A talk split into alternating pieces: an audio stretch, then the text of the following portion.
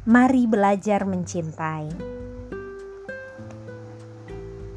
Jika cinta pada semua jenisnya adalah kesadaran, adalah perasaan, adalah tindakan, maka cinta pada akhirnya adalah kemampuan yang terintegrasi dalam seluruh aspek kepribadian kita.